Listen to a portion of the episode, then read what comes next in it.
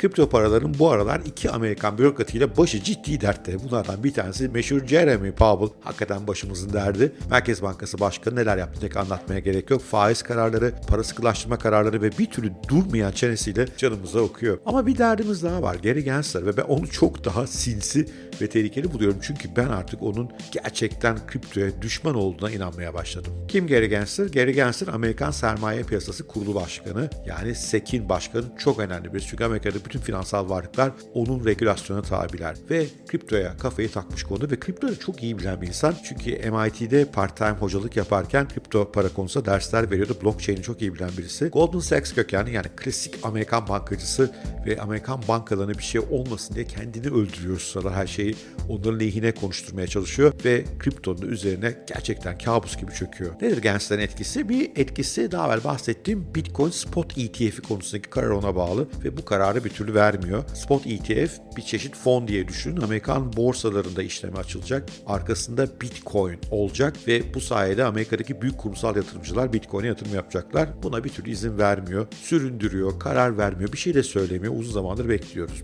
Buradan zaten kendisine epey sinirliyim.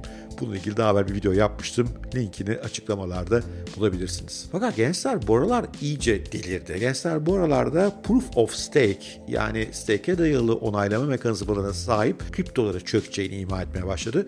Ve bunun zamanlamasını öyle bir yaptı ki tam Ethereum merge'ü tamamlandıktan sonra biliyorsunuz Ethereum merge'ü Proof of Work'ten Proof of Stake'e geçişti. Tam merge tamamlandı. Sadece birkaç saat sonra dedi ki Proof of Stake onay mekanizmasına sahip kriptolar aslında birer hisse senedine benziyorlar onları bir hisse senedi gibi denetlenmesi gerekebilir demeye başladı. Bu ne anlama geliyor? Ethereum ve diğer bütün Proof of Stake coinlerin Amerikan Sermaye Piyasası Kurulu'na hesap vermesi onun regülasyona tabi olması anlamına geliyor. Bu niye çok kötü? Regülasyonlar oldukça sert, maliyetler çok ciddi şekilde artıyor. Bu kriptoları yaratan insanlar teknoloji geliştirmek yerine oraya hesap vermek zorunda kalıyorlar ve işin daha da kötüsü dilerse o regülasyon yapısı bu kriptoların üzerine tam anlamıyla çöküp onları engelleyebiliyor. Peki gençler niye kriptoların özellikle proof of stake'e dayalı kriptoları bir hisse senedi gibi görüyor? Birkaç tane nedeni var. Bunlardan bir tanesi biraz haklı olduğu bir neden. Bunlar oldukça merkeziler. Yani Ethereum'u belki bir kenara koyabiliriz ama diğer daha küçük blockchain'lere baktığımızda son derece merkeziler ve stake eden insan sayısı da azaldıkça biliyorsunuz stake etmek için de büyük miktarda para yatırmak gerekiyor oraya. Bunların daha merkezi hale geldiği iddia edebilir. E bir şey merkezi hale geliyorsa, orada ciddi bir değer oluşuyorsa bundan sorumlu ve bundan fayda sağlayacak insanları bir şirketin yöneticileri gibi görmek, o kriptoyu da oranın hissesi gibi görmek çok da akla aykırı değil. Yani Ethereum'un üzerine böyle çökerlerse bence çok ayıp ederler. Ethereum çünkü bence oldukça merkeziyetsiz ve Proof of Stake'te de diğer küçük blockchain'ler kadar merkezi hale gelmeyecek.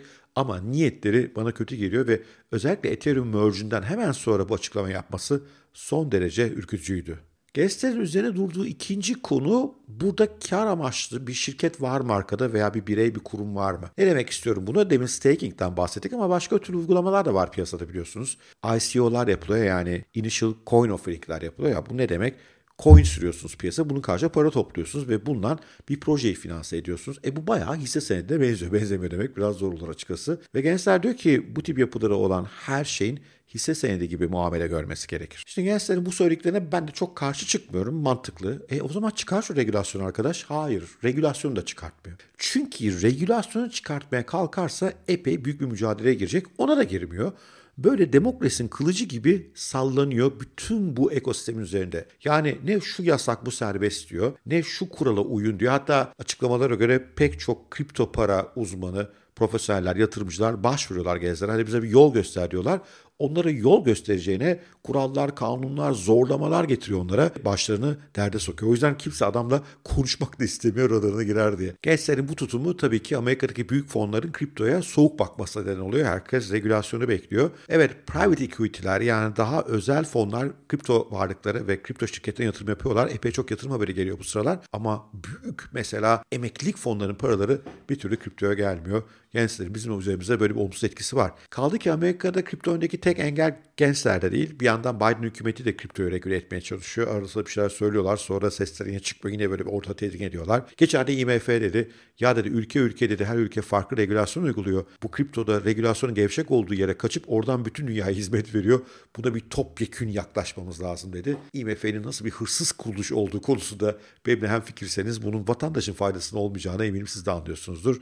Geçenlerde yanılmıyorsam Tayland'da kripto ile ilgili pek çok yasaklar geldi. Yani haberler pek iyi değil açıkçası. Olumlu haber Rusya'dan geldi. Rusya tabii sıkışmış durumda. Rubleyle bazı yerlere satıyor satamıyor. Dolar sistemine atıldı. Onlar kripto ile ödeme, kripto ile dış ticaret yapma konusunda bir takım regülasyonlar olumlu yönde çıkartıyorlar şu anda. Bu sevindirici. Kripto aslında Amerika dışında nerede yoğun kullanılıyor? Mesela Afrika'da çok kullanılıyor. Orada da regülasyonlar bir havada ama gidiyor. Böyle yani bir bidik bir alamete gidiyoruz. Kıyamete gibi halimiz var.